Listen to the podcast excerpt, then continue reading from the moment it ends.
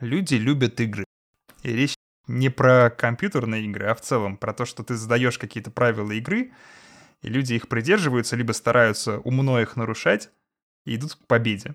Вот сейчас мы все играем в игру «Спасись от коронавируса». Ты далеко прошел, расскажи, что там дальше.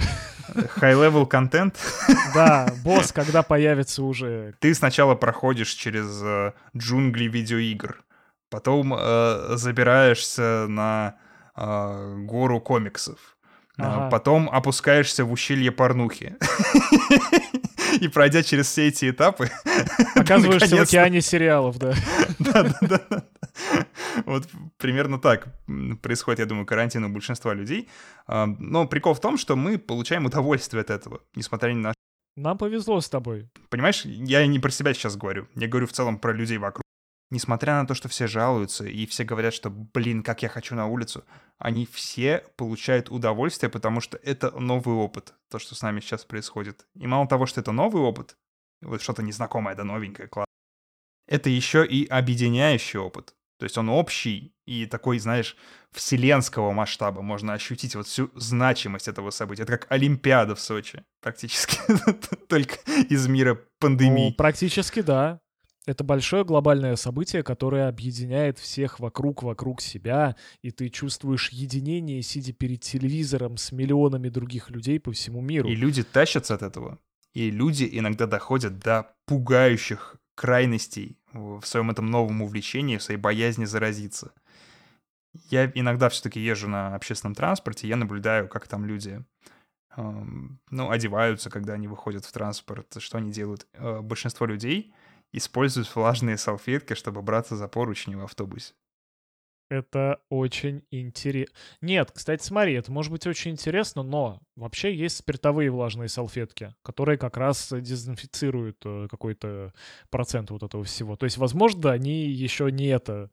Но дело в том, Дело в том, что там перед каждым рейсом эти автобусы так вылизывают сейчас, что они такие чистые, какими они никогда не были шанс подхватить там заразу намного ниже, чем обычно. Ну слушай, он же держишься. не от автобусов зависит, он же зависит от людей. То есть если какой-нибудь чувак чихнул на этот поручень, то, конечно, если его не чистили, не чистили, это без разницы. То есть на нем уже будет какая-нибудь зараза. Понятно, люди параноид. У меня есть э, знакомый, который, например, не выходит из дома без э, бутылки с ну вот спиртовым вот этим антисептиком, каким-то очень сильным, там, за сколько, за 70% там надо, по-моему.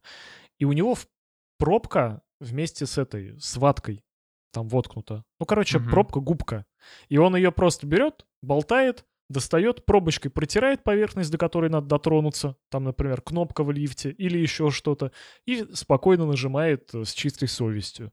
То есть ему вот ни перчатки не нужны, ни салфетки вот эти, не париться особо не надо. Протер, нажал, все отлично. Вот такая вот здоровая, знаешь, паранойя. Я недавно зашел в гости к э, своим родителям, и меня мать прям с порога опрыскала какой-то фигней. Я я только хотел пошутить на эту тему, серьезно? Да, да. Я себя почувствовал, как будто я в чистую комнату вхожу. Вот у меня дезинфекция происходит вначале. Мне еще в глаз попало, блин. Еще лучше, может, видеть лучше будешь. Типа, ага. Дезинфекция. Или вытечет. А. Нет, это очень странно. Мне мама недавно тоже рассказывала, что она опрыскивает, например, воду из прыскал... Ой, из прыскалки, вот как, знаешь, для цветов. Она опрыскивает вот продукты, которые из магазина приносят. То есть не моет их отдельно с мылом, например, не протирает их какими-то штуками, а вот так вот опрыскивает. Я вот не знаю, насколько это действенный способ защиты от микробов. Но на самом деле я сам, когда из магазина возвращаюсь, я те же продукты мою, например чего никогда за мной раньше не было, и сейчас они в холодильник попадают чистыми. Так, ладно, вопрос на миллион. Яйца ты моешь? Это не подколка, если что, я серьезно. Куриные яйца ты моешь? Я понял про какие-то яйца, все нормально. Я мою, я мою, короче, да. Короче, не все люди на свете моют куриные яйца. Есть люди, которые не моют принципиально. Да, есть такое. Но смотри, там есть на самом деле два варианта. С одной стороны, их надо... Я изучал эту тему, мне что-то интересно стало когда-то. Потому что Нужно ли мыть яйца? Запрос Слушай. Артем, я думал, ты меня знаешь. Мне всегда очень важно, чтобы была какая-то инструкция, был какой-то верный способ что-то делать, правильный. Я понимаю, что он есть не всегда, но мне это важно. Правильный способ мыть яйца. Запрос в Google. Я очень жалею, что мы все-таки не ведем стрим записи, потому что Артем сейчас очень смешно руками показывает, как будто котик на клавиатуре печатает. Такой типа, как мыть яйца. Писать. Отвечает ему кота Google. И котик такой, та-та-там.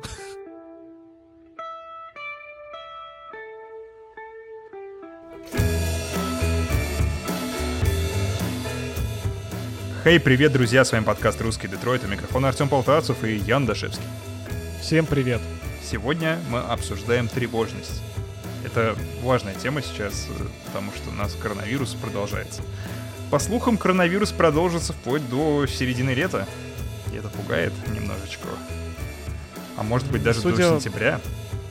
Судя по исследованиям, которые были на петербургских сайтах опубликованы, пик начнется где-то в Петербурге через 100 дней от 4 марта. Это только пик. То есть са- самый, самая вот жара начнется где-то, получается, через 3 месяца, что ли, от 4 марта. Ну, месяца через два с половиной, допустим. А потом еще непонятно, как оно будет сходить, и возможны повторные всплески. Да, что сказать, ребят? Конечно, жопы, но тревожить себя понапрасну и сильно накручивать тоже смысла нет. И мы как раз поговорим сегодня о том, что такое тревожность, откуда она берется, и, может быть, дадим пару советов, как с ней бороться, потому что я, например, очень тревожный человек, и мне тоже это удалось победить. Отгадайте, с помощью какого способа. Я его рекламирую из Слушай, подкаста в Артем, подкаст. что-то тебе удалось не победить на своем опыте, что с чем ты сражался? Хоть, хоть что-то В осталось непобежденным. Да. Наверное, нет. Ну, то есть я не то чтобы идеальный человек, нет такого. Просто я победил все, что мне мешало достигать своих э, целей. И это хорошо. Я вот себя сейчас чувствую прям очень хорошо.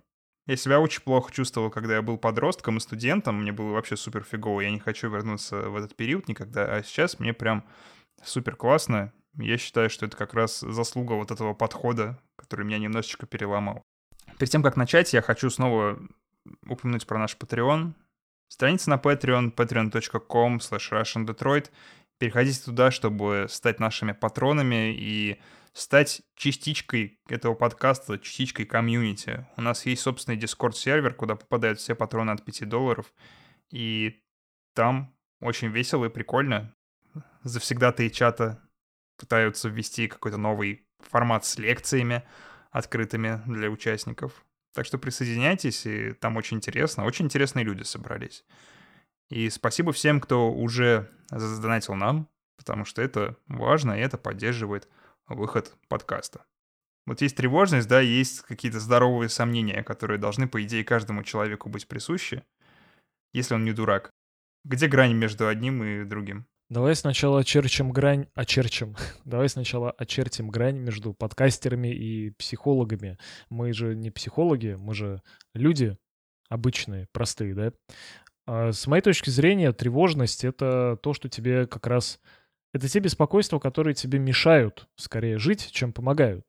Так-то мы ведь э, довольно неглупые существа. Мы тревожимся в основном э, не по пустякам. А даже если по пустякам, то с целью обезопасить себя, с целью правильный выбор какой-то совершить и прочее. То есть это, наверное, полезная штука. Но иногда тревожность, она достигает масштабов, которые тебе, наоборот, жить мешают. Я вот тоже очень тревожный человек. И, если честно, я даже не знаю, кто из нас будет давать советы по тому, как эту тревожность победить. Наверное, только ты. Пока что.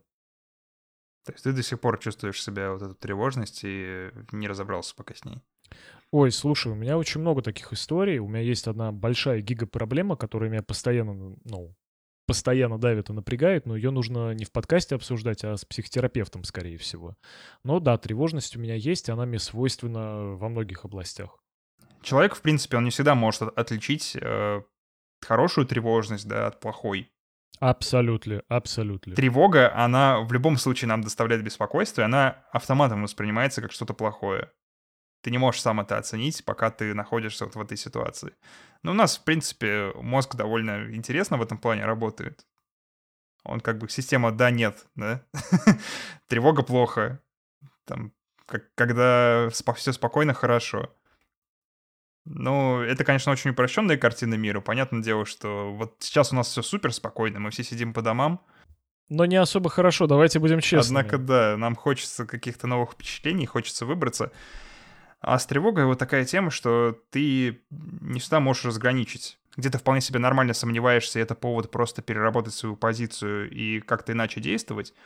А где ты просто загнался и уже с ума сходишь, и на самом деле это не супер важно. Для меня вот та самая плохая отрицательная тревожность всегда связана с перфекционизмом была. То есть тревожность — это то, что э, говорит мне, что я должен быть идеальным в чем-то. Тревожность — это когда я переживаю над тем, что я что-то сделал не так хорошо, как мог бы. Это я для себя записал в такую негативную тревожность, и от этого я стараюсь избавляться. Ну слушай, это тот уровень, на который ты можешь повлиять, как мне кажется.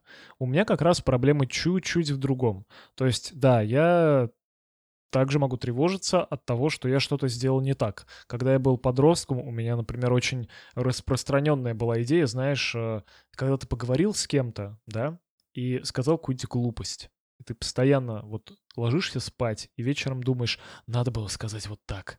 Или вот так. Вот это вот надо было сказать или вон то.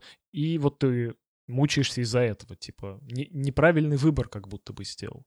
Но в основном меня напрягают вещи, на которые я не имею влияния. То есть на свое отношение к тому, что я делаю, я повлиять могу, согласись. То есть я могу отвлечься, я могу как-то э, точку зрения сменить, я могу себя убедить, я могу, не знаю, расслабиться как-то. Это все решаемо. А, например, на распространение ковида по миру я повлиять не могу или на какие-то другие факторы, которые от меня не сказать, чтобы зависят. Например, упадет самолет или не упадет.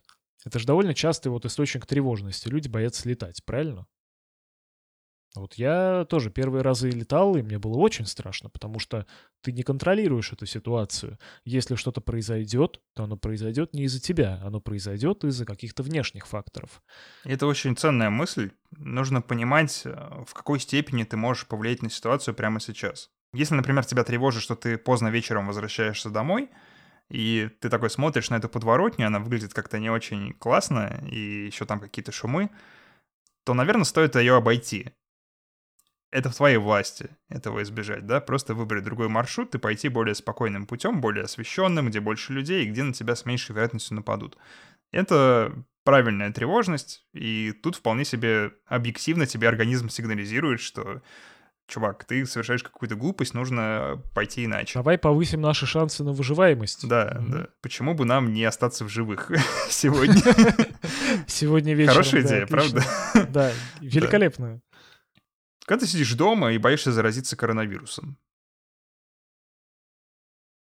ты действительно не можешь повлиять на распространение эпидемии. Но ты можешь повлиять на то, как ты в ее условиях себя ведешь. Да. И как ты взаимодействуешь с этим всем. То есть мы с тобой хихикаем, конечно, над людьми, которые протирают влажными салфетками поручни в троллейбусах, но согласись, если их это успокаивает, то это хорошо. Я не думаю, что это их успокаивает на самом деле. Мне кажется, что они еще больше тревожатся от этого. Я бы не сказал. На самом деле, любые маленькие ритуалы, они делают тебя более спокойным. Если ты действительно веришь в какую-то фигню и постоянно ее делаешь, то есть, например, если ты веришь, что масочка чуть-чуть делает тебя спокойнее, то это сработает. Есть же сейчас очень много таких, знаешь, э, историй про то, что маски носят даже те, кто не болеет. Хотя вот этого я не понимаю. И те, кто, скорее всего, не является переносчиком.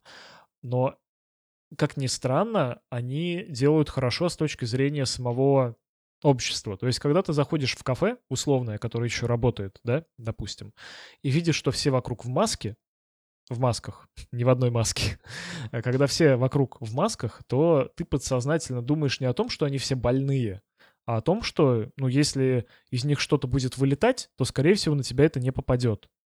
То есть ты ношением маски делаешь спокойнее, если не себе, то другому человеку. И таким образом чуть-чуть уровень тревожности уменьшаешь. Я не думаю, что это связано с тревожностью настолько сильно. Тут вопрос просто в том, как э, человек э, информационно подготовлен. Кому он верит, кому он доверяет. Слушай, надо понимать, что от комментариев они могут воздерживаться, в том числе потому, что ковид, он же не симптомный. То есть э, хрен знает, здоровый ты или нездоровый. Вот в чем основная эта подлянка. И заставить всех ходить в масках это тоже экономически невыгодно. И на здоровье, наверное, постоянное хождение в маске тоже влияет негативно. Если ты постоянно вот так вот ходишь в одной и той же маске целыми днями, согласись, тоже ничего хорошего. Это вопрос вот. уже э, пиара больше для Соглашусь. ВОЗ, потому что нельзя людям что-то обещать. Особенно, что что-то безопасно. Потому что если вдруг какая-то проблема возникнет, допустим, ситуация, да, вот настолько велики шансы заразиться в отдельно взятой маршрутке, что даже э, люди в масках заразились. Но все были без масок, потому что ВОЗ сказал, что можно маски не носить, и все все равно заразились. И на кого они будут смотреть и говорить, что те засранцы заразили их? На ВОЗ, который сказал им, что маски можно не носить. Они подумали, блин, если бы я носил маску, все бы изменилось, хотя на самом деле это не так. Маска бы их не спасла. Поэтому, чтобы в такие ситуации не попадать, и чтобы сохранить свою репутацию, врачи, они вообще редко что-то обещают. Ты вот делал когда-нибудь платные операции? Ты не поверишь, но у меня предстоит одна, не мне, но кошке.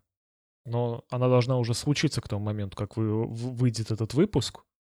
Но да, я понимаю, о чем тут. Однако тревожность э, всеми силами сейчас повышается в обществе. Я не совсем э, понимаю, для чего это делается.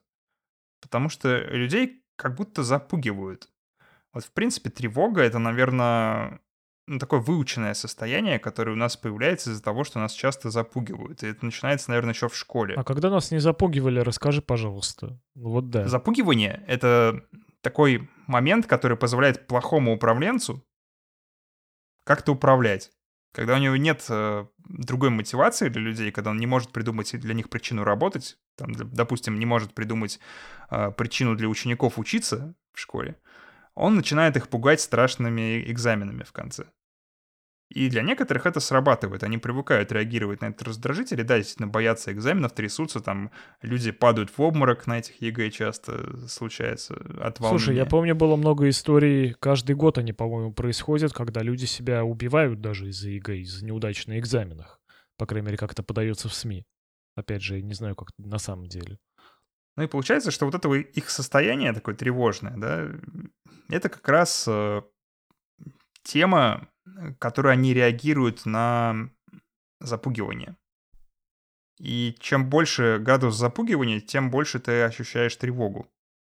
И тем больше у тебя закрадывается мысль, что вообще-то, наверное, все суперсерьезно. И, наверное, у меня нет права на ошибку. Ну и сейчас у нас в обществе такая ситуация, что нас всех запугивают, и нам всем говорят, что у нас нет права на ошибку, и что если мы выйдем э, не в то время за пельменями, то мы просто умрем. То есть я понимаю, зачем мы сидим дома. Мы сидим дома, чтобы было меньше шансов у вируса распространиться. Понятное дело, что он не перестанет циркулировать. Понятное дело, что все равно, возможно, даже мы им заразимся и переболеем. Ну, это вполне реально. Но делается это все не для того, чтобы мы не умерли. Делается это для того, чтобы много людей не умерло, самых разных. Ну, блин, я не знаю, как... В чем Просто разница? Я сейчас... То есть ты себя считаешь неуязвимым для вируса? Нет, хотел... Нет, знаешь, хотелось бы, но нет. Нет, я немножко не про это. Это как с ношением маски. Ты маску носишь не для того, чтобы не заразиться самостоятельно. Ты маску носишь, чтобы других не заразить. Также ты и дома сидишь для того, чтобы других не заразить, если ты вдруг будешь переносчиком. То есть, типа, с утра ты побегал, на тебя кто-то кашлянул в автобусе, и потом ты пришел э, в гости к какому-нибудь любимому человеку и ему эту заразу принес. Вот так это работает. Ну смотри, тут э, не совсем важно, как э, работает тема с распространением вируса, тут скорее важно про то, как правительство пытается эту тему порешать. И один из самых э, понятных и прямых путей — это просто начать людей ну, немножко запугивать. Ну, это логично. Они же не слушают, когда нормально рассказываешь, да? Ну, люди, в принципе, не слушают э, нормальные рассказы, потому что нет смысла реагировать на какой-то раздражитель, если это не проблема. В принципе, человек — это такой, такой, знаешь, это решатель проблем на ножках. И мы перемещаемся от одной проблемы к другой, если ну, что-то не является проблемой, то это не стоит его внимания. Потому что это уже решено кем-то до тебя, или ты сам решил до этого. И чтобы жить дальше, тебе нужно решить следующую проблему, чтобы сделать жизнь еще лучше вокруг. Э, примерно так работает, я думаю, наш человеческий подход к освоению мира. И сейчас мы все немножко притормозились в этом, да, мы заперты в четырех стенах, мы никуда не ходим. И единственный, наверное, способ э, нас удержать в четырех стенах, помимо физического принуждения, когда там по улицам марширует регулярная армия и расстреливает каждого, грубо говоря, да, кто вышел за хлебушком, ну или выписывает огромные штрафы, что, в принципе, для э, жителя провинции равносильно может быть. Это просто запугать. Просто сказать человеку, что все будет очень плохо, если ты не сделаешь вот так, как мы тебя очень уважительно просим прямо сейчас. Ну, на самом деле, да, примерно как в школе. Ну, тебя запугивают, чтобы ты хорошо учился, чтобы ты не бегал на переменах, чтобы ты не курил за гаражами. Также тебя запугивают, чтобы ты сидел дома. А ты запугиваешься, потому что что же еще делать? К чему вообще я вел этот пассаж про школу, на самом деле? А, ну? К тому, что повышенная тревожность, она, во-первых, возникает у людей, у которых повышенная ответственность, это отличники, в основном, и люди, которые хорошо учатся, ну, умные люди, да, так скажем. Ну, не все отличники могут считаться, наверное, умными людьми, там оценка это вообще не самое объективное мерило, но а, все-таки люди, которые ориентированы на учебу, они больше тревожатся по поводу учебы, и они больше реагируют на высказывания преподавателя по поводу того, что надо учиться, и иначе вы ничего не сдадите. Они этому более подвержены. И потом они эту психологию приносят во взрослый мир, и они считают, что мир — это большая опасность. И мало того, что это большая опасность, которая вот э, постоянно пытается их убить, тем или иным способом завалить их на экзамене, чтобы они никуда потом не смогли поступить, они еще и думают, что у них нет права на ошибку. Слушай, ну на самом деле это не только отличникам характерно и людям, ориентированным на учебу. Мне кажется, это просто знакомый тебе, грубо говоря, такой а, вход в тревожность, наверное, их гораздо больше, потому что мне это тоже знакомо, то, что ты описал. То есть я также, когда взрослел, я увидел перед собой этот большой взрослый мир и понял, что я абсолютно его не знаю, и он меня очень сильно пугает, и это вызывает большую тревожность. Мы же еще боимся всего неопознанного, то есть почему ксенофобия происходит, почему происходят э, какие-то, не знаю, боязнь переехать в другой город, еще что-то. Потому что мы боимся оказываться в новых обстоятельствах. А некоторые люди, для них вот весь мир — это новые обстоятельства и непрекращающаяся тревога. Ну, ты в этом полностью прав. Но все-таки люди, которые впитывают вот эту тему в школе и которые ведутся на запугивание учителей, они теряют э, очень важный этап в жизни, когда можно понять, что на самом деле ты можешь ошибаться, и это никак вообще не повлияет на твою дальнейшую жизнь. Слушай, я на самом деле очень сильно тревожный человек, я довольно плохо учился в школе, но я понял одно, я могу постоянно ошибаться, а потом я все равно смогу исправить эту ошибку, потому что всем наплевать. Как ты умудрился вот самый... со своим уровнем тревожности учиться плохо в школе? У меня один вопрос. А, я очень ленивый человек, Артем. Моя лень — это, знаешь, очень такая это. Я очень люблю себя, очень люблю экономить силы, очень люблю заниматься приятными вещами и не очень люблю алгебру. Ну, то есть, получается, ты не сильно тревожный, значит, может, ты преувеличиваешь свою тревожность, потому что если бы ты ну, был тревожным, бы ты бы боялся, что тебя выгонят. Не, я боялся, что меня выгонят. Я постоянно боялся, но алгебру больше я любить от этого не стал. Я прилагал все усилия, которые мог, чтобы чего-то там добиться, но понимал, что у меня ничего не получится. Очень сильно по этому поводу тревожился, но но отличником так и не стал, знаешь. Я до сих пор не больше понимаю, всех, как это работает всех на в колхозе уровне... работала лошадь Артем, но я, я просто, так и не стала. Я просто не понимаю, как это на уровне внутренней логики у тебя работает. Видимо, ты просто такой особенный человек, которого да не, я думаю, трудно вряд найти, ли. Ну. легко потерять. Слушай, наверняка в комментариях найдется кто-то, кто точно, точно, точно так же себя вел. Я, я просто не понимаю, как может уживаться в человеке реальная тревожность, которая тебя толкает на вот постоянное вкалывание и А боязнь. нет, нет, ты упускаешь один момент. Тревожность, она не всегда толкает тебя на вкалывание. Иногда тревожность заставляет тебя, наоборот, замереть, как кролик перед удавом. И это немножко другой случай. То есть если бы... Слушай, если бы э, запугивание так работало, мы бы были очень продуктивной нацией. Прямо лучшей по всем фронтам, я думаю. Но это не так, потому что люди делятся на два типа, которые перед лицом таких стимулов начинают люто и неистово пахать, и тех, которые начинают цепенеть. Вот. И до какого-то... До, как, фу ты. И до какой-то поры я как раз больше принадлежал именно к, ко вторым, которые цепенеют. Ладно, я начал понимать внутреннюю логику. Уже что-то...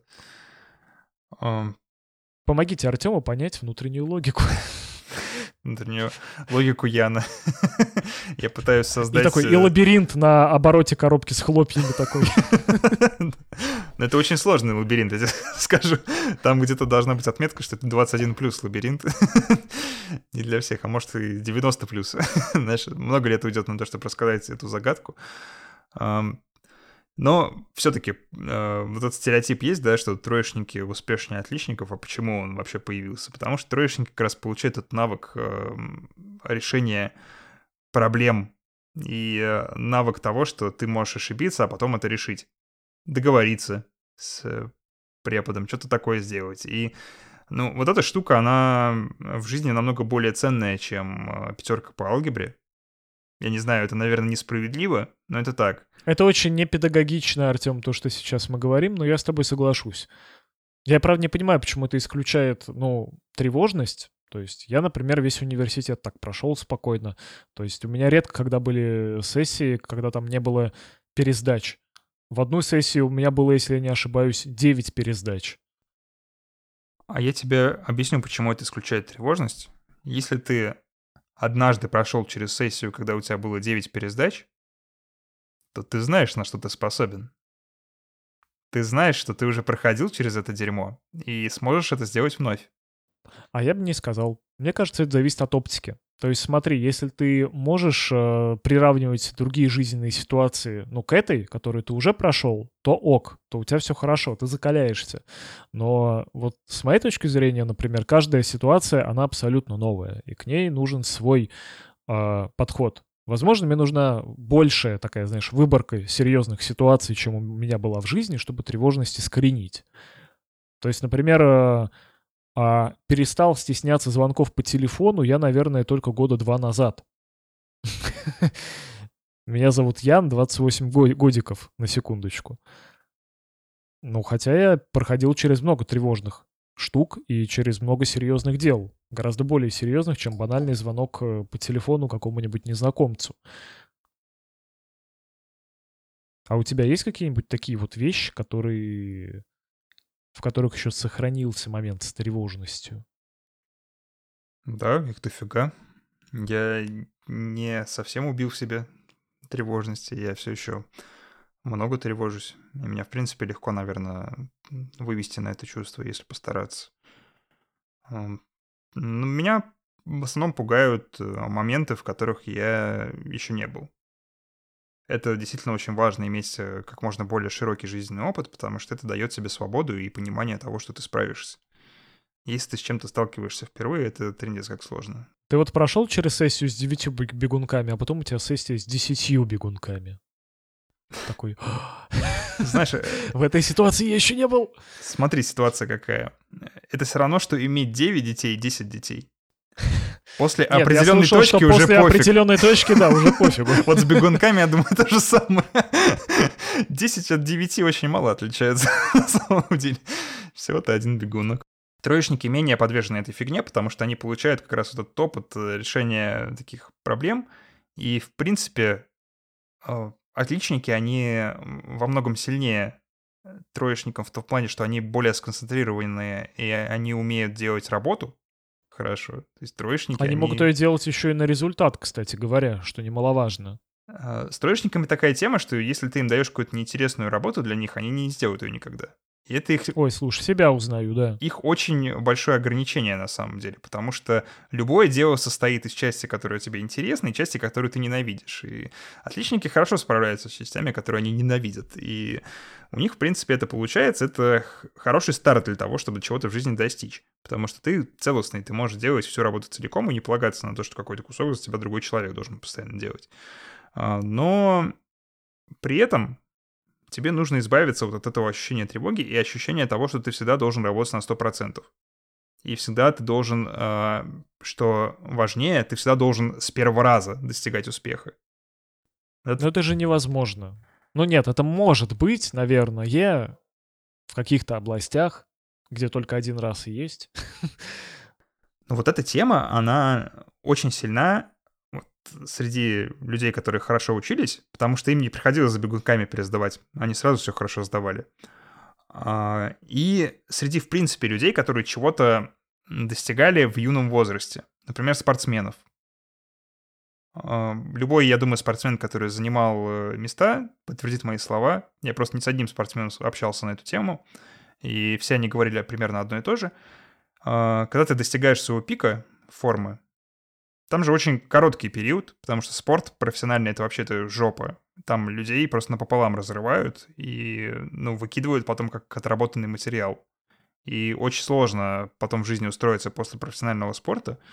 Но вот тот короткий период, когда ты на гребне волны, ты к этому шел, шел, да, побеждал каких-то противников, если мы говорим про единоборство, да, ты чувствовал прогресс, чувствовал, как ты становишься сильнее, и вот ты на вершине, а потом тебя кто-то в первый раз побеждает.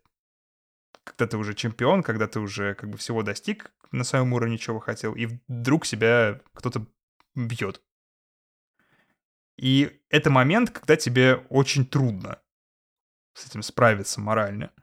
Потому что до этого ты э, считал, что у тебя все должно получаться, потому что ты тут главный герой в этой истории, и ты вот руководишь этим фильмом, все вокруг тебя строится, и поэтому ты должен достигать успеха. Это история твоего успеха. А оказывается потом, что ты уже оказался каким-то противником в истории успеха другого человека, который точно так же лезет наверх, как и ты когда-то. И это пережить очень сложно, и э, здорово было бы, если бы э, ну, у молодых людей была возможность это впитать, вот это знание про то, что ты, во-первых, можешь ошибаться, а во-вторых, что всегда найдутся люди, которые делают что-то лучше, чем ты, вот э, в раннем возрасте. В принципе, есть же универсальный план любого действия. Его, по-моему, ошибочно предписывают Ганди. Я Ганди? не уверен, э, говорил он точно так или нет. По-моему, нет. Но в любом случае фраза хорошая. Сначала они тебя не замечают, потом они смеются над тобой, затем борются с тобой, а потом ты побеждаешь. Звучит как цитата из паблика мысли Джокера на самом деле. Но, наверное, приятная такая цитата, хорошая, вдохновляющая, да. Вот что бы ты ни начал делать с нуля, это будет именно так, если у тебя нет в этом никакого бэкграунда. Сначала люди будут тебя игнорировать с твоей темой, потом они будут над тобой хихикать, потом они попытаются тебе доказать, что ты на самом деле говнюк и ничего в этом не понимаешь, и куда ты вообще полез, а потом ты просто всех победишь. И э, понимаешь, да, между тем, что ты победишь, есть целых три шага.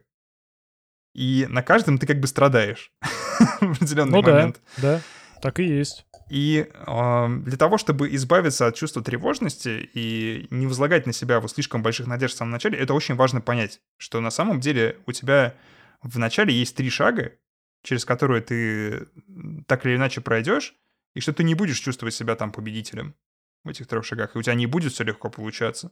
Будут неправильные решения, ты будешь совершать ошибки. И при этом это не убьет тебя. Ты все так же достигнешь успеха. Просто это часть процесса, это есть в плане. Режиссер записал это в сценарий. Как у нас теокра- теократическая или как-то теория такая прям с режиссером, который все спланировал. Ну, это я скорее пошутил, конечно, но... Ну, я понимаю, понимаю, да. Смысл в том, что хороша, э- да. это было задумано, да. Ты должен пройти через этот путь. Ну, в общем-то, мне это, кстати, знакомо, потому что я из тех ребят, которые как раз э, чем, чем моложе были, тем, тем легче им все доставалось. И чем, чем старше, тем оказалось труднее и серьезнее. И начинать какие-то новые дела, осваивать какие-то новые компетенции, запускать какие-то новые проекты, это сложнее всегда. Было. Нам, наверное, сейчас еще сложнее.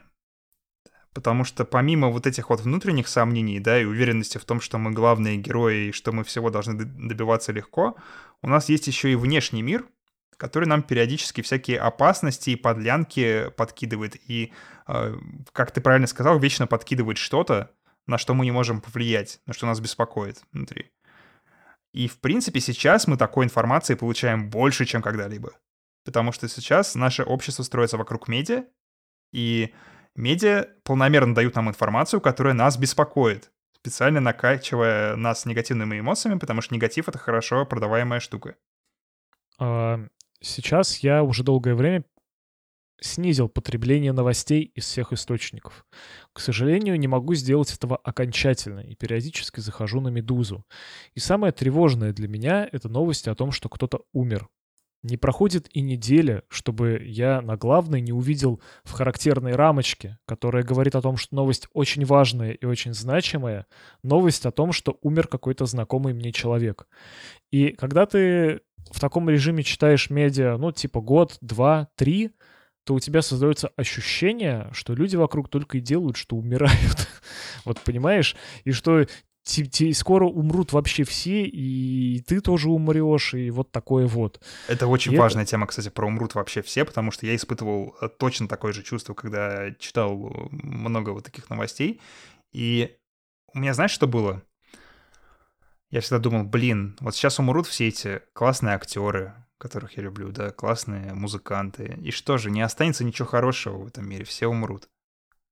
Но потом я понял, что они не прекращают умирать, это происходит постоянно и уже не одну сотню лет, и при этом культура никуда не делась. Точно так же лет через 60 все будут плакать из-за того, что умер какой-нибудь Фейс. И все будут вспоминать, как там слушали его в 2К19, было так здорово и весело. Но это нормальное течение жизни, и на самом деле медиа, по идее, если бы они ну, действительно несли ответственность за то, как люди воспринимают эту информацию, что она им дает по жизни, они не должны были бы так сильно раскручивать такие новости. Ну смотри, я не понимаю, почему такие новости выносятся на главную. То есть есть понятие, знаешь, такого, как это называется, чувствительный контент, по-моему, правильно? Или жесткий контент, как-то такое. И вот у меня есть некоторое ощущение, что это как раз тот контент, который должен быть за галочкой. То есть ты никогда не увидишь на той же «Медузе» порнуху на главной странице, например.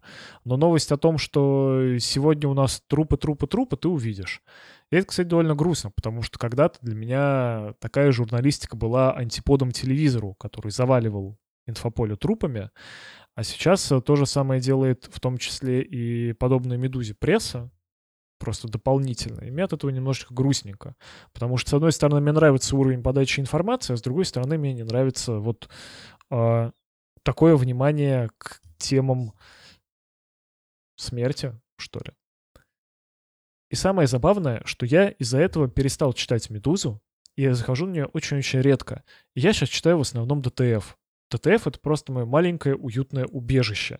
Я там подписан подсайты по играм, по книгам, еще почему-то. Я просто прихожу и читаю про массовую культуру, про IT, про геймдев, и мне хорошо. Тебе хорошо, и если ты я... в комментарии не заходишь. Потому что... Так, слушай, я не понимаю, что за гонево на DTF. Нормально все там в комментариях? На Пикабу бывало и похуже. Самые так жуткие вот. комменты, которые я вообще видел. Хуже только на Ютубе. Не, вот на TJournal е жесть. На DTF нормально. По крайней мере, вот по моему опыту. Так вот, и сижу я читаю вот этот вот какой-то свой подсайт, и вижу в разделе про игры новость о том, что умер игровой разработчик. Я думаю, это ёкарный карась. Сюда я сюда прихожу умирать. для того, чтобы читать Кладбище про слонов. игры, чтобы успокоиться, понимаете? Я прихожу, чтобы снять свою тревожность по поводу смерти. А вы, я понимаю, что это важная новость, и она относится к играм, но черт побери, вот. И мне от этого прям грустно стало. Я примерно по той же причине перестал читать, например, «Мир фантастики», потому что там началось засилие материалов про зомби, лавкрафтианские ужасы, вот что-то такое, знаешь, пугающее и страшное. А я, наоборот, читаю такие вещи, чтобы расслабиться. И что-то знатно расстроился, потому что, видимо, действительно, такие темы, они более привлекательны, более остры, они собирают большие какие-то охваты, что ли, и больше привлекают людей. Сейчас тебе а скажу... Вот, наоборот, отталкивают. Я тебе скажу вещи, которые тебя, наверное, расстроят сильно, но которые являются все-таки правдой. Просто негативное какое-то явление, оно больше похоже на новость. Потому что, опять же, если это не проблема, то ты не обращаешь на это никакого внимания. Ну, ты меня не удивил и не расстроил на самом деле, я это понимаю. Ну, да, вот. я уверен, что... Кому-то мы, ты, надеюсь, глаза открыли. Ты об этом слышал раньше, потому что ты журфак все-таки заканчивал, да? Нас ну, учили этому. Нас учили добывать негатив из окружающей среды, чтобы об этом рассказывать потом. Людям не всем это очевидно, но вы можете сами в этом убедиться. Зайдите на любой новостной сайт, потом зайдите на него через неделю, а потом через месяц, а потом через пару месяцев и через полгода, и попробуйте э, уловить тот момент, когда все в мире станет хорошо. Я думаю, это не получится. У вас не получится. Всегда будет что-то на первой полосе этого сайта, что приковывает ваше внимание целиком, что ведет к новому концу света, что все мы умрем, что все заразимся, не знаю, что фондовые рынки обвалятся, что все будет плохо, и это ну, всегда будет история про негатив. И, ну, поэтому, наверное, не стоит ожидать от них чего-то другого. А, те медиа, которые стараются идти в обход, я знаю, есть один американский сайт, который пишет только позитивные новости. И там как раз вот такое сложилось ламповое комьюнити, куда люди заходят почитать про хорошее. Но это именно история не про медиа больше, а про комьюнити. Потому что это получилось как такая группа психологической поддержки, которая просто растянулась на несколько тысяч человек, где люди обособили свой мирок и предпочитают вот там э, получать хорошие новости. Я знаю, например, людей, которые пытались столетие запустить такое медиа с хорошими новостями. Естественно, у них нифига не получилось, потому что людям в Тольятти еще ну, менее интересные хорошие новости. Здесь, если заходят почитать новости, то это ну, у людей запрос на негатив, они хотят... Ну этого. смотри, они то, что хотят, возможно, они считают это более важным, потому что новость, она оказывает важное влияние на жизнь человека. То есть новость, она должна быть такой, от которой жизнь человека зависит, иначе это не новость. То есть новость о том, что ковид гуляет, это новость, от нее зависит твоя жизнь. Новость о том, что в твоем зоопарке, не знаю, медведям клетки обновили, и они теперь живут в комфортабельных четырехкомнатных клетках и получают свежее мясо, это не новость. А вполне вот возможно, что это произошло. кому-то башку, то, то это да, уже... это уже новость. Еще один вопрос, который я хотел обсудить в части про медиа. А, две возрастные группы. Молодежь и старики.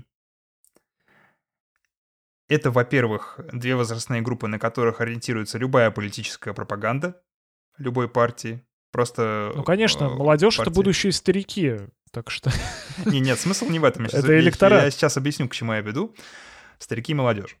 И, э, кроме того, это люди, которые больше всего потребляют медиа. Потому что у них, во-первых, много свободного времени, а во-вторых, у них высокий уровень тревожности.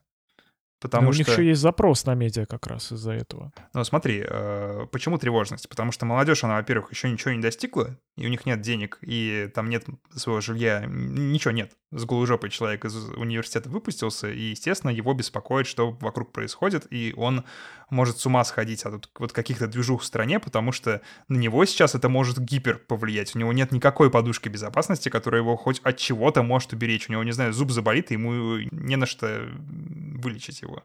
Такой человек очень чувствителен к любого плана тревогам, а тут его медиа как раз и подхватывают и начинают накачивать вот этими тревожными э, темами. И, кстати, политическая пропаганда тут тоже очень отлично работает, именно поэтому и э, нашисты, да, те, кто э, за Путина и за всех таких, они тоже ориентируются на молодежь, стараются там накачивать, и оппозиционеры тоже ориентируются на молодежь, потому что молодежь очень просто и очень классно накачивать, а потом она вырастает и становится вот с нужной идеологией, и все хорошо.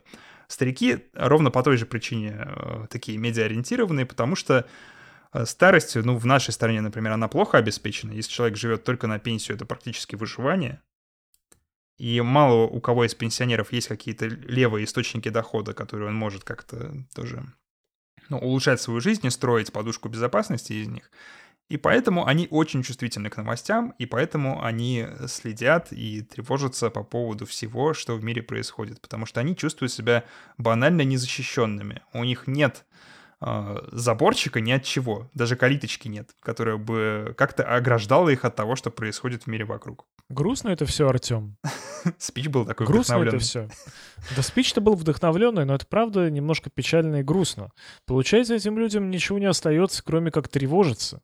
А вот и нет. Тревожатся за то, что земля, знаешь, не уйдет у них из-под ног, что как-то вот найдутся у них деньги, чтобы вылечить зуб, калиточка появится какая-нибудь. Слушай, ну если ты старичок, и ты к своей старости ничего не сделал для того, чтобы ее обеспечить и не подумал о том, как ты будешь жить, то, наверное, ну да, есть такая проблема, что тебе очень сложно будет сейчас что-то начать. Но я не думаю, что, во-первых, нас много таких старичков слушает. Мы скорее молодежно ориентированный подкаст. Да, мы, под, мы подхватываем и накачиваем именно молодежь. Именно молодежь. Знаешь, и... хоро- хорошими установками и позитивным взглядом на мир. Не то, что остальные. Да-да-да. Это самое главное. Главное противопоставить себя всем остальным. Мы тут единственные Кстати, надо это... Слушай, можно сейчас нативно, кстати, переправить э, зрителей каких зрителей, господи, это я тебя вижу тут с монитора. Слушателей. Слушателей на подкаст твой второй, в котором можно прочитать про то, как медиа манипулирует людьми. Привлекают Только не прочитать, а прослушать. в общем, я немножечко устал под вечер. Все, перепутано, но э, да, подкаст Paperboy называется, там ссылка есть практически в каждом выпуске в описании, посмотрите. Э, что хочется посоветовать людям молодым, которые часто тревожатся и которые много читают новости мировые? Займитесь организацией своей жизни и улучшением своей жизни. Начните думать о том, где бы денег побольше вырубить и э, как бы улучшить обстановку вокруг себя. Съехать от родителей, если вы еще живете с ними, э, улучшить что-то в доме, что-то еще сделать. И тогда постепенно вы будете перерастать вот этими штуками, которые дарят вам внутреннее спокойствие. Потому что когда у вас есть за что держаться, есть как бы земля, которая ваша, да, даже если это квартиры, грубо говоря, ну, просто место вот в свой угол, вам уже намного легче будет справляться с тревогами по поводу того, что происходит во внешнем мире. И э, уже не каждая тревога сможет вас поколебать. Вот если ковид, он всех поколебал, да, даже тех, у кого есть много собственности, потому что, ну, все упало, блин, в цене, и все рынки просели, и вот сидишь теперь такой, не знаешь, что делать то ну, какие-то мелкие такие неурядицы, они вас уже не затронут, потому что у вас будет стена из денег, которые вы выложили между собой и миром и укрылись э, за ней от него. И вот чем стоит заниматься, когда ты молодой. По крайней мере, мое такое мнение. Наверное, не каждого защищает стена из денег. Кого-то может защищать стена из родственников, кого-то стена из друзей, кого-то стена из, не знаю, места силы, в котором он находится. У каждого, знаешь, свои обереги. Согласен. И Назовем это стеной вот, например, из возможностей. Допустим. Деньги — это тоже я... то, что дарят тебе возможности, как и родственники, как и друзья, и, пожалуй, нужно я строить стену из возможностей. Когда ты говорил про съехать от родителей, я подумал, что наоборот, некоторые люди, наоборот, им очень хорошо э, в таком клановой организации жизни. То есть э, встречаются же часто истории, когда семьи поколениями живут, живут например, в большом каком-то одном доме или рядом, или по соседству. И Я это думаю, это не в нашей ментальности. Классная история. Ну, это скорее что-то про итальянцев, наверное. Там такое возможно. Нет, такое у нас тоже вполне есть, просто... Ну, я, по крайней мере, ни одну семью такую не знаю. Вот у меня как-то не, не сложилось. Я знаю, это тоже довольно интересный опыт, и это довольно интересно и даже немного завидно. У меня примерно такую же семью, наверное, отец хотел построить, когда задумывал большую-большую квартиру, в которой будет жить вся семья со всеми родственниками, но как-то вот не сложилось, не срослось. Но я этот момент запомнил, и, видимо, вот для него это было важно. То есть это был тот момент спокойствия, который был важен ему, но которого не случилось, опять же. А еще, кстати говоря, тревожности неплохо защищать, знаешь, что? Дела.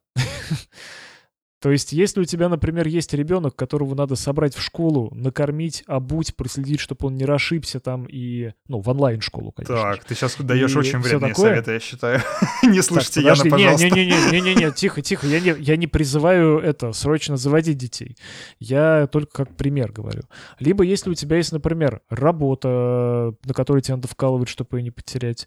Либо если у тебя есть, не знаю, черепашка, которая без тебя загнется, из которой нужно возиться по 3-4 часа в день день, на какие-то глобальные и далекие тревожащие стимулы тебе будет немножечко по барабану, потому что у тебя есть некие, знаешь, сиюминутные важные проблемы, которые надо порешать. Потому что у тебя есть ответственность, и ты понимаешь, да. что от твоих действий действительно что-то зависит вот в очерченных рамках.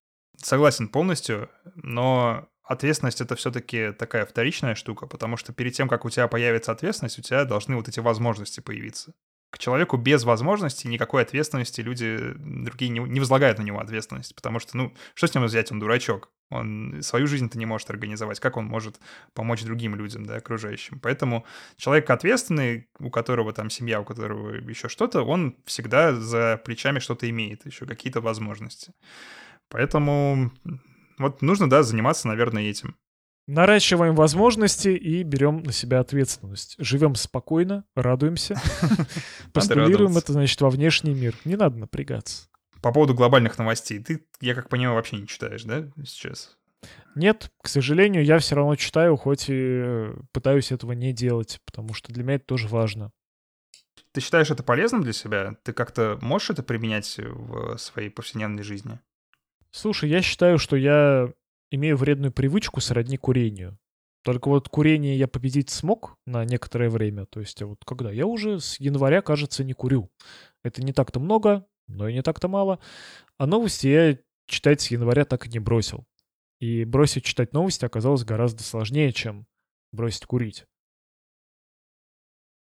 Я это не могу применить в своей жизни. Я могу понимать, например, насколько плохо все сейчас в моем городе, и, например, как скоро у нас, э, не знаю, пропуска ведут вслед за Москвой. Вот это я могу понимать. А все остальное — это фоновый шум, который мне не нужен.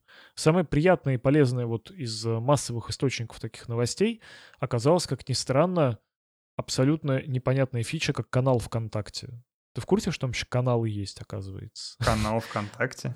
Да, это типа, чтобы те новости, так же, как в Телеграме, приходили в этот э, А, в понял, диалоги. понял, да, да. У некоторых сообществ они есть. И, короче, вот э, запущен э, от официальной группы по коронавирусу Петербурга канал, который каждый день просто тебе сообщает важные новости по коронавирусу. Сколько заразилось, сколько умерло, сколько вылечилось. И какие-то там штуки из разряда Сегодня открыты какие-то больницы, завтра закрыто все такое-то. То есть это информация, которая действительно может, ну, как-то на тебя повлиять. Ты можешь хотя бы понять, можно тебе из дома сегодня выходить или нет. Пока еще вроде можно, не запретили. А может, запретят. Вообще название «Коронавирус Петербурга» — это как для какой-то петербургской такой всратой панк-рок группы подойдет. Наверное. Звучит очень специфически. Ну, вообще, да, есть такое. Я недавно видел, кстати, заголовок э, а, нет, не заголовок, это была новость про как раз чат в Телеграме, который был создан для э, тех, кого спасают из-за рубежа и везут в Россию, для наших соотечественников. Он якобы назывался «Везем коронавирус в Россию». Или «Везем в Россию коронавирус». Чат назывался так. Его потом переименовали через сутки. А, про коронавирус, кстати говоря, и про пропуска, это вот та самая глобальная вещь, которая к тебе все-таки постучалась, на которую бы неплохо обратить внимание, потому что она действительно может повлиять на твою жизнь.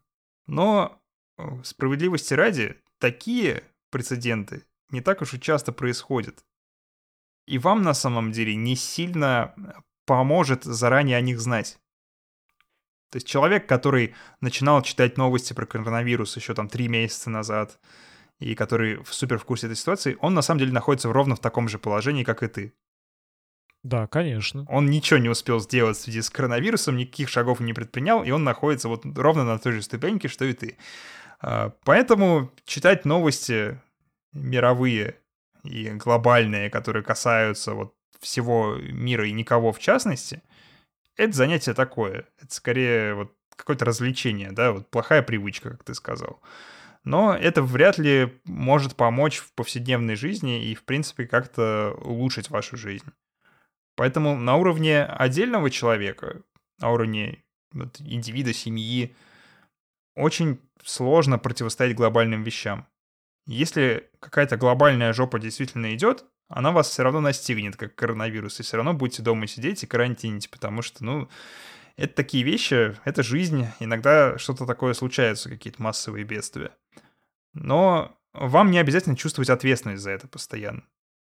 Не нужно думать о том, что если вы не, не прочитаете про коронавирус, то он тут же распространится сильнее. Как будто... Да, это так не работает. Да, ваше знание о коронавирусе, оно не уменьшает количество вируса вокруг. А, уменьшает ваша гигиена. Нужно мыться почаще, руки мыть. Это да. А вот чтение новостей — это такое. Вы не поможете забороть коронавирус, если будете все про него знать.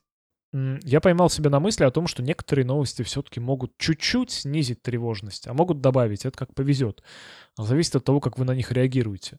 То есть я, например, читаю еще рассылки для бизнеса. Как ни странно. Хотя у меня бизнеса-то, казалось бы, и нет. рассылки для бизнеса я читаю. Почему?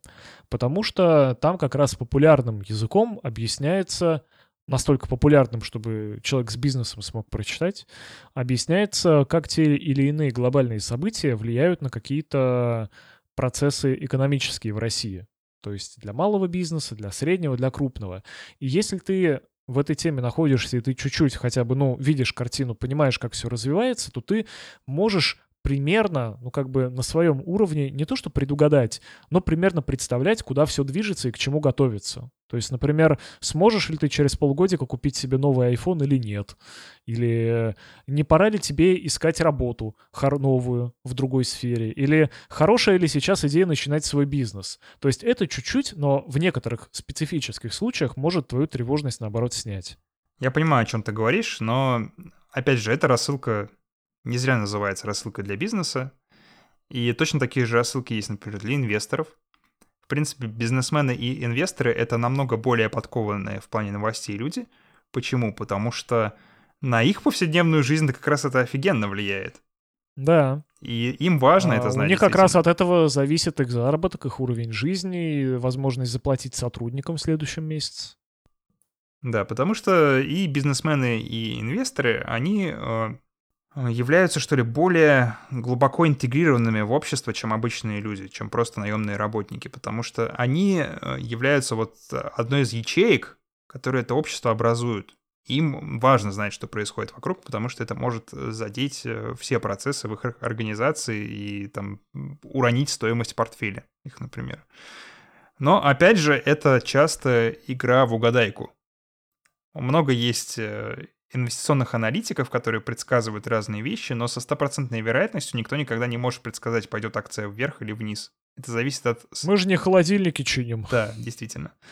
И э, очень смешно, кстати, мне стало, когда я стал инвестировать через Тиньков, потому что там у них есть Тиньков Пульс, такой как бы Твиттер внутри приложения, по сути. Ага. И там люди обмениваются твитами и своими прогнозами. И это очень а, смешно. А, то есть это такая гадалка твиттерская, да, да? Да, да. И там очень смешно, потому что человек просто от балды пишет, ну я считаю, что вниз пойдет сегодня. Просто вот с нифига. А зачем Потому что это Ваня сказал. нужно? То есть, нет, я бы понимаю, если бы там были какие-то быстрые новости о том, о движениях каких-то компаний, об их действиях. Там бывает да, иногда, но понял. большинство твитов там вот такого содержания, это дико забавно. Это подсказывает, насколько на самом деле не подкованные многие инвесторы бывают. А у некоторых из них довольно большие портфели. И они вместе, как совокупная сила, они могут рынки двигать вверх или вниз. А там видно, что ли, какие портфели? Или... А, да, не, то, не точная цифра там э, градации. Типа портфель О, до, 5, то есть, когда до ты... 50 тысяч, до 150. Ого, то есть если ты там общаешься с другими инвесторами, то ты можешь э, как бы портфелем своим еще мериться, да? А мало того, ты еще можешь чекнуть его доходность за последний год. То есть если у чувака О. минус 75% от инвестиций за последний год, то, естественно, его, наверное, вряд ли нужно слушать. Скорее нужно поступать Слушай, наоборот. А почему так? Если человек... У человека может быть высокая доходность, но вбрасывать он может откровенно дофиговую информацию так-то, а, наверное. То есть он специально... Ты об этом не думал? Фейковые аккаунты, чтобы вбрасывать. Не, почему нормальные аккаунты все просто... Ну вот, вбрасывает он в инфополе какую-нибудь фигню, допустим. Поэтому у него и доходность высокая. Вполне себе.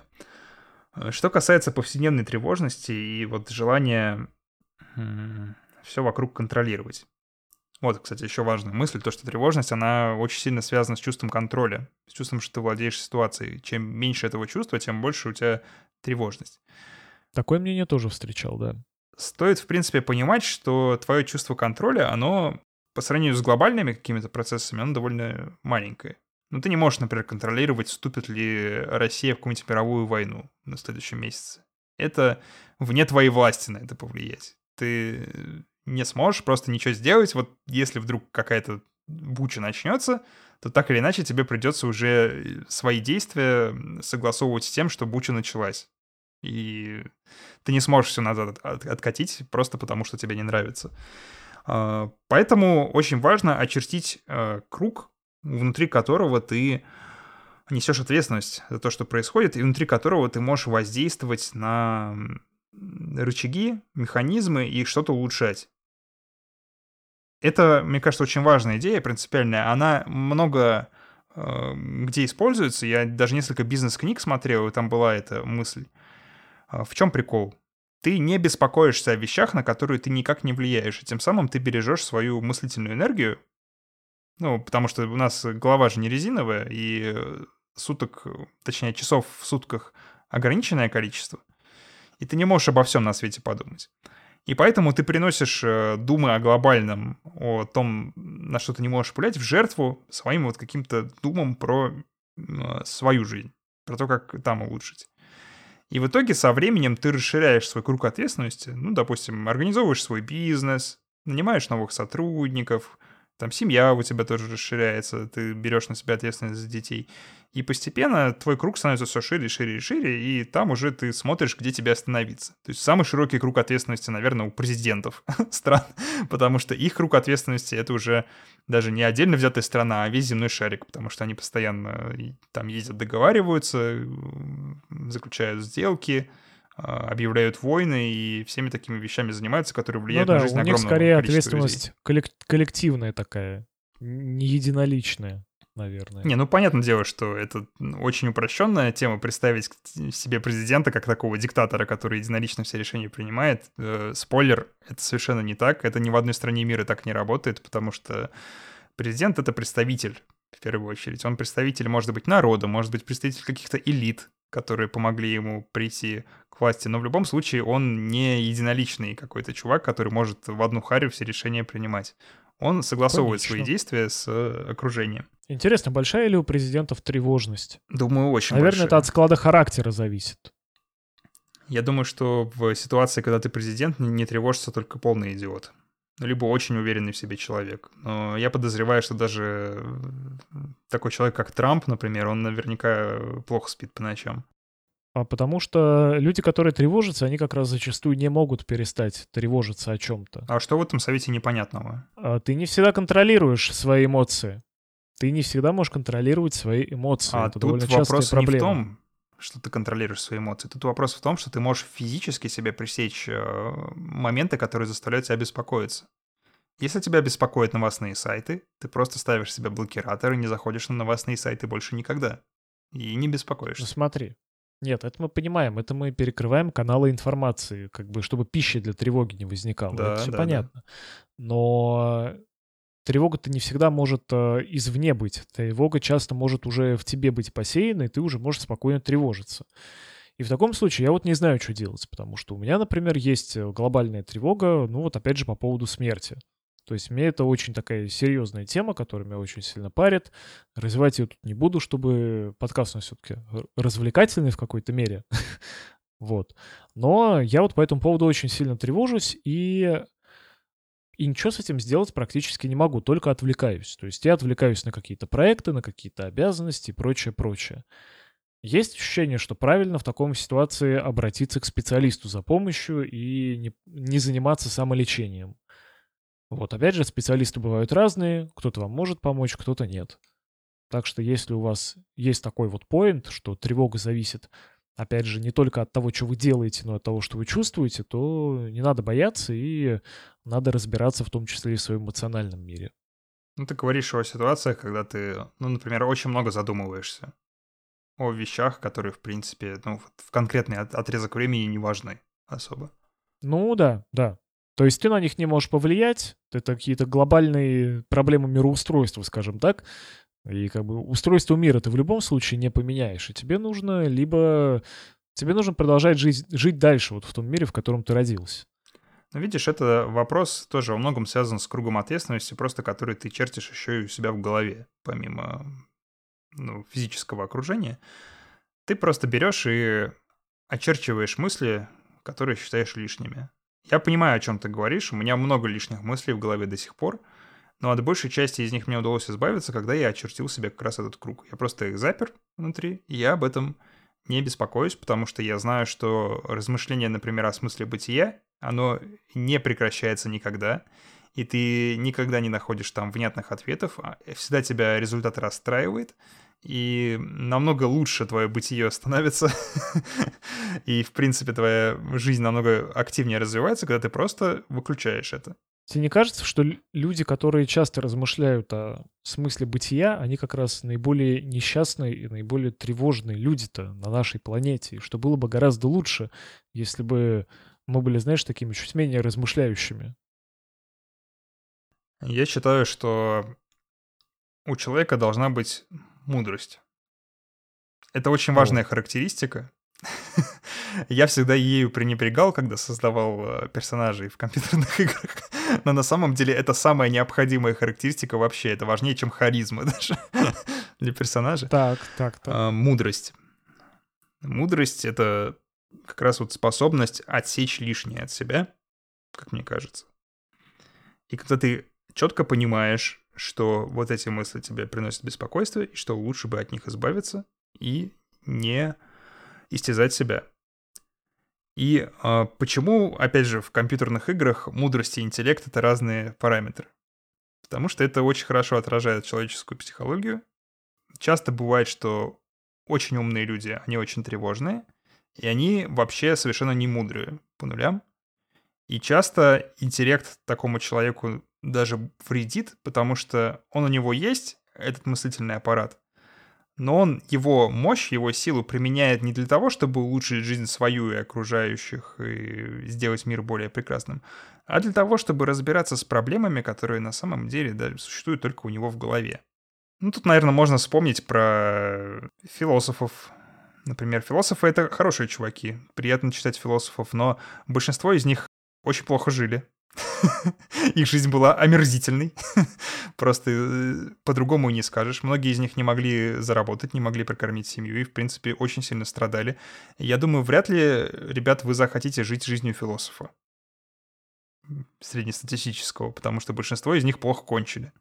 Поэтому э, нужно обладать мудростью и отсекать от себя вещи, которые не ведут к тому, чтобы вам и вашим близким было хорошо. На самом деле есть прямо противоположный пример. Есть очень мудрые люди, но у которых характеристика интеллекта, знаешь, не самая высокая. Вот такие люди, они же довольно счастливые на вид. Я не знаю, каково быть таким человеком, Слушай, правда.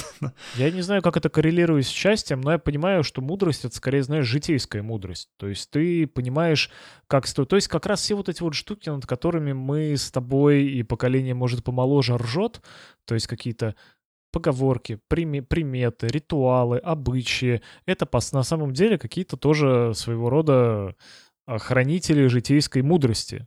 И то есть человек может критически это все не осмыслять, но жить в этом ему будет очень хорошо, ему будет спокойно. Он будет не тревожиться, у него будет все, знаешь, расписано, все расчерчено. Он будет знать, как поступать в той или иной ситуации и не переживать о том, сделал он правильный выбор или неправильный. Вот это называется, мне кажется, тоже мудрость какая-то особая. Если ты, может, умом не понимаешь, как поступить в той или иной ситуации, но чувствуешь по своему опыту или по опыту накопленному там предками твоими какими-то, как стоит поступить, и поступаешь правильно, это тоже мудрость. Так что не стоит, наверное, опять же, вернемся к школе, не стоит, наверное, думать, что мы живем в мире победивших отличников, потому что э, пятерки ставят такие же люди, и двойки ставят такие же люди. Не всегда они интеллектуальные, не всегда они мудрые. А в простой жизни как раз пригождается больше, наверное, мудрость, чем интеллект. Я считаю, что это отличное завершение. И, ребята, напишите нам в нашем паблике ВКонтакте, который называется «Русский Детройт», в комментариях под этим выпуском, беспокоитесь ли вы прямо сейчас? И что вас беспокоит из таких глобальных вещей, на которые вы вряд ли можете повлиять? И еще один маленький вопрос от меня. Что вы делаете, чтобы беспокоиться меньше? Поделитесь, пожалуйста, со мной и с Артемом. И ищите наши ответы в комментариях тоже. Я, кстати, оставляю под каждым выпуском. Ян, а и, я и призываю тебя сделать то же Мои ответы можно искать очень долго. Ну, может, когда-нибудь Ян возьмется и напишет сразу там на 5, на 6 выпусков назад эти ответы. Слушай, я, слушай, я тебе объясню, почему я не читаю. Я захожу, смотрю комментарии, и я вижу в них себя, я часто вижу свою позицию. Зачем мне это дублировать? Иногда я ставлю лайки, например, когда мне нравится комментарий. Если кто-то сказал уже лучше меня или какую-то более скажем так, обоснованную вещь. Теперь вы знаете, что означает лайк Яна, что он с вами полностью согласен. Это, это называется «мое уважение». Да, плюс один.